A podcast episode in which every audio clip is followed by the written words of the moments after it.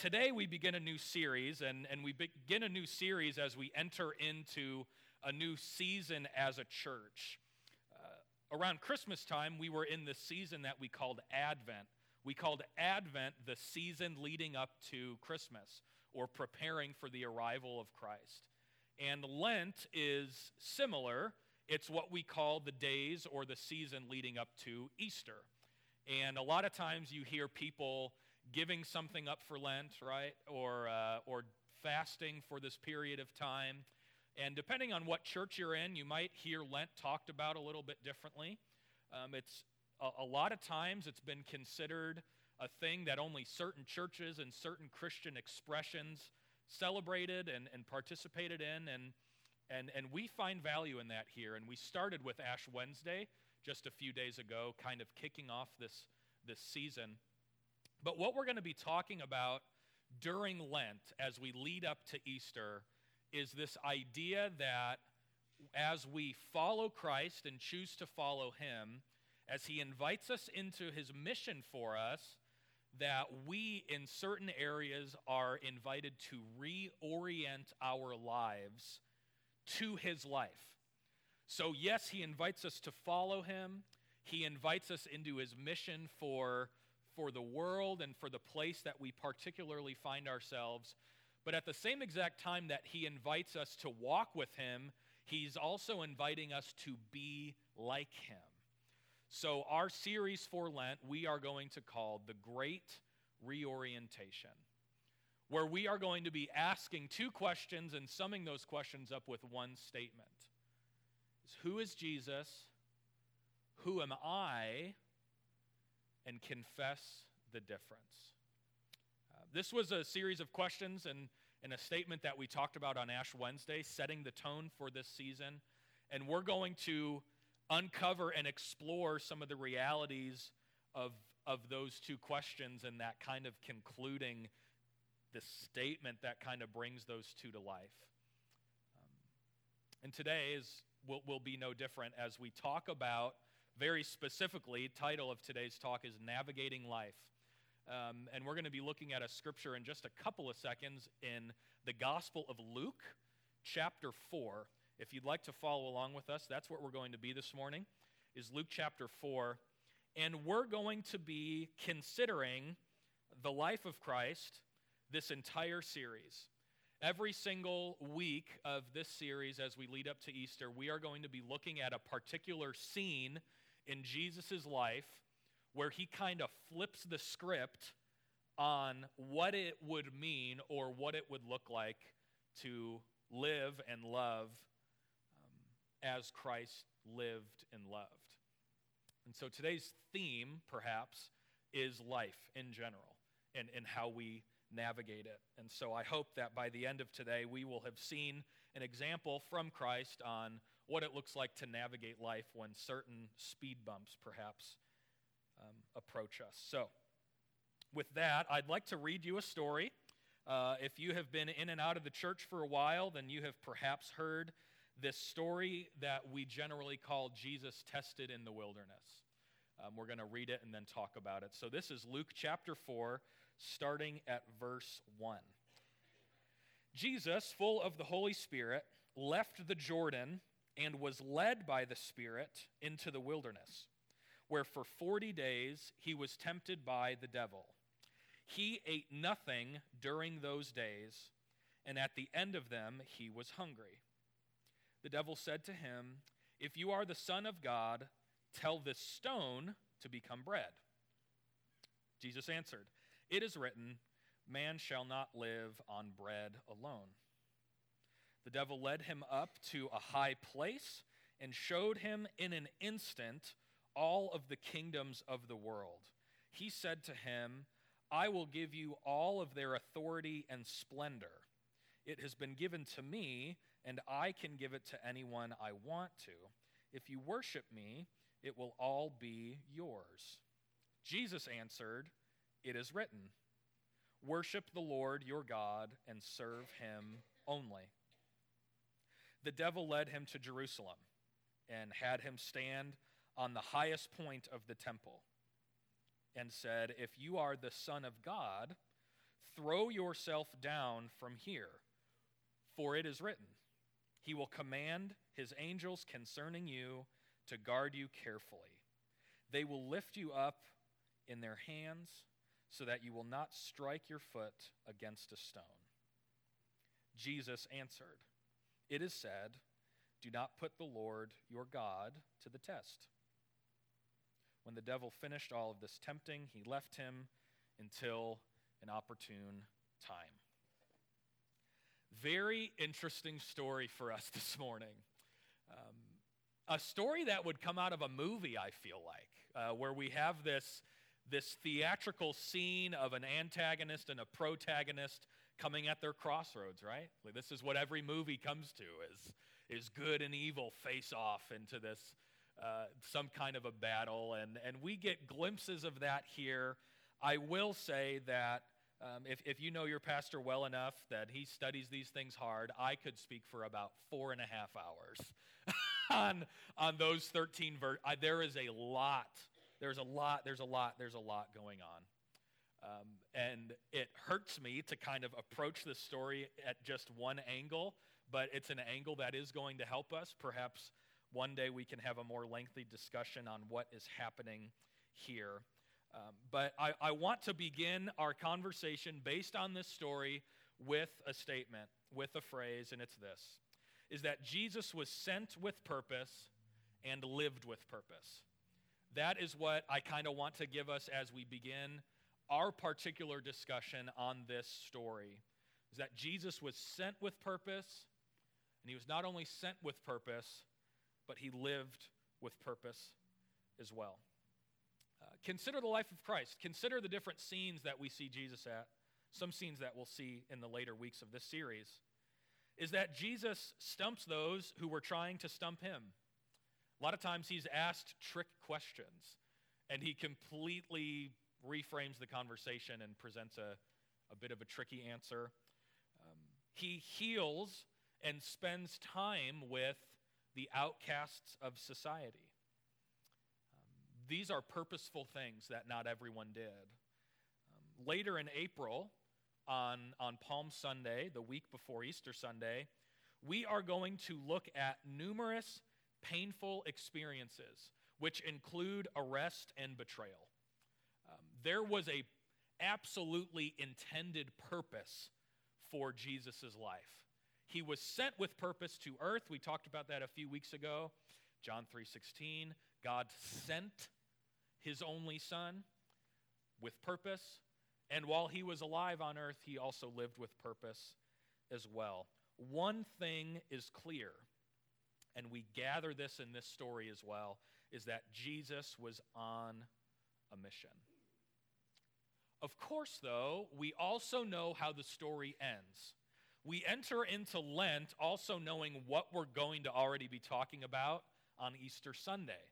And so we navigate the Lenten waters a bit cautiously because we still want it to be meaningful, even though we know where this is headed. We know how the story ends, and, and we know that Jesus knows how the story ends too. And that's where we kind of enter into this story. We know towards the end of his ministry, Jesus frequently alludes to his departure. There are times where he's having meals with his disciples and he says, Hey, I'm going to be leaving soon. And he is, he is seen as untrustworthy because it could not have been foreseen that he would leave. But we know, based on those scenes in his life, that Jesus also knows how this ends as well.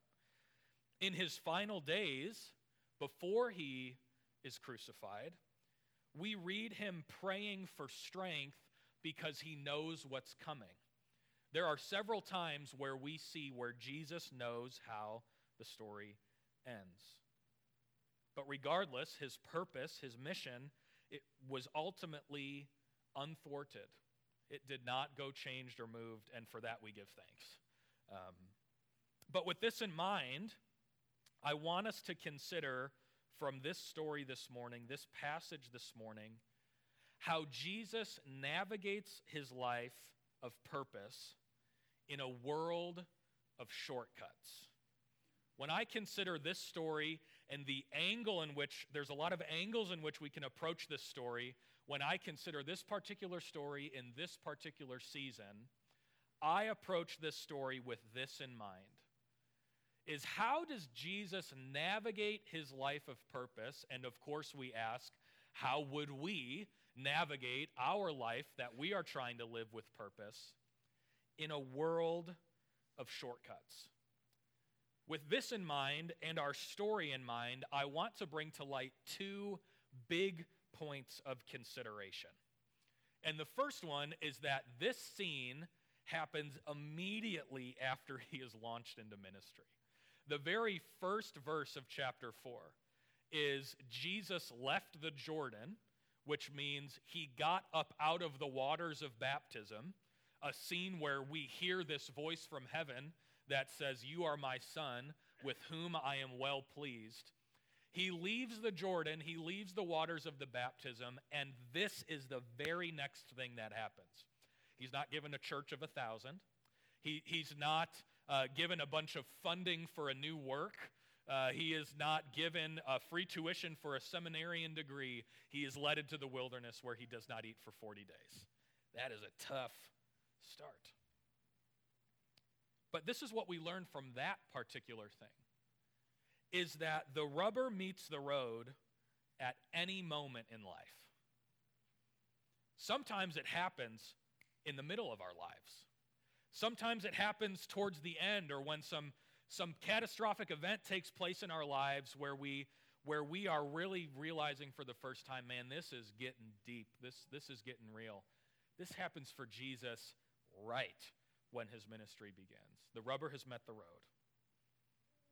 There's a second point of consideration, and this is an intriguing one for us this morning, is that Jesus is offered what he would eventually hold dominion over. So I want to break down those three temptations. I, I want to I want to break down those three invitations that Jesus has given, and we have this three part dialogue, this back and forth. Where Jesus is asked, Hey, you're hungry, it's been 40 days, turn these stones to bread. He's brought to a high place, and he has said, I have authority over all of this land. And where he's brought up to a high place and, and he is invited to jump off so that he can be lifted up. These are not what we would consider to be temptations. When we consider temptations, we think of the opposite, the, the complete opposite of the good in what we are supposed to do. If I'm supposed to eat healthy, and this is Seth talking, ice cream is a bad thing. That, that would, you know, that's, that's a no no, right? Here's the thing is these three temptations that Jesus has extended, these are not out of the question. Because the person who is in this particular scene invited to turn stones into bread what Jesus knows and what we know as well is that he himself would eventually become the bread of life. He would be the one who would eventually feed the 15,000 with seven loaves of bread. But this is this is an attempt this is you see the shortcut that's taking place here. Giving authority over all of the land right at the beginning would Jesus not eventually say at the end of the, his ministry, All authority on heaven and earth has been given to me, therefore go and make disciples? You see the shortcut here. You see how, you see how this all could have happened day one of his ministry. You see the shortcut. Or being brought up to a high tower and, and being invited to jump down just to test the angels because surely you would be lifted up would he not become the ascended one? Would he not become the one who ascends to the right hand of God the Father Almighty? Would he not be lifted up to all of authority?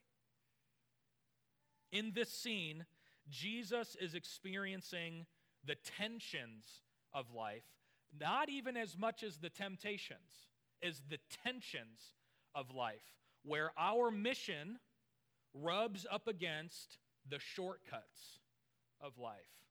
There's a way that the world operates. If you know what you are going to do, anyways, shouldn't you just put all of your eggs in the basket of getting everything as soon as you possibly can, right? If you know you want to have this degree, or if you know you want to have this business, or if you know you want to achieve this kind of a goal, then wouldn't it be right of you to just go head first and get it as soon as you could? The tension of life is the shortcuts. This is what we can conclude based on all of this is that God thinks that what gets done is important, but how it gets done is even more important. And we see that played out right before us, where there is this moment in the beginning of his ministry where, we, where he has extended everything that he would eventually work towards. The what's were good. The what's were things that would eventually all become true. But what we learn here and what Jesus himself shows us is that how those good things get done is even more important than the things just getting done. And there is biblical wisdom that supports these things. I'm going to going to kind of allude to three different verses. You may or may not be familiar with them. The first one is in Matthew chapter 15, where Jesus is speaking to a group of Pharisees, and he pretty much says, You have such a great way of breaking the commands of God for the sake of your human traditions. Human traditions are by and large good things, they're not bad things. But to have to break the commands of God in order to achieve those good things, that is not how we do the good what's. The apostle Paul in 1 Corinthians chapter 10, he says a phrase that rocks me to the core. Everything is permissible, but not everything is beneficial. Everything can be done. We are, we are people with, with free will. We can make decisions. But not all of those things would be good of us to do. Not all of those things would be beneficial for us to do. And in the Gospel of Mark, chapter 8, a phrase that I think a lot of us have heard before what is it worth when someone gains the whole world but loses their soul? It would be a good thing to gain. I mean, that, that makes sense. But there is a very real threat that Jesus alludes to where at th- there is a threat where there is the loss of soul. God does care about what gets done, but I think he cares far more about how it gets done. So, to put it into kind of a modern cliche, I'd like to say that means do justify the ends. And we talk about ends justifying the means and things like that.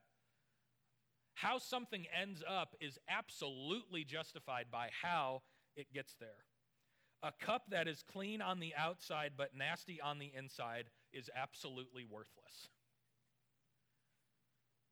Crossing a finish line when behind you there is a trail of carnage and deceit and lying and corruption, there's no value in that race that has been, has been won.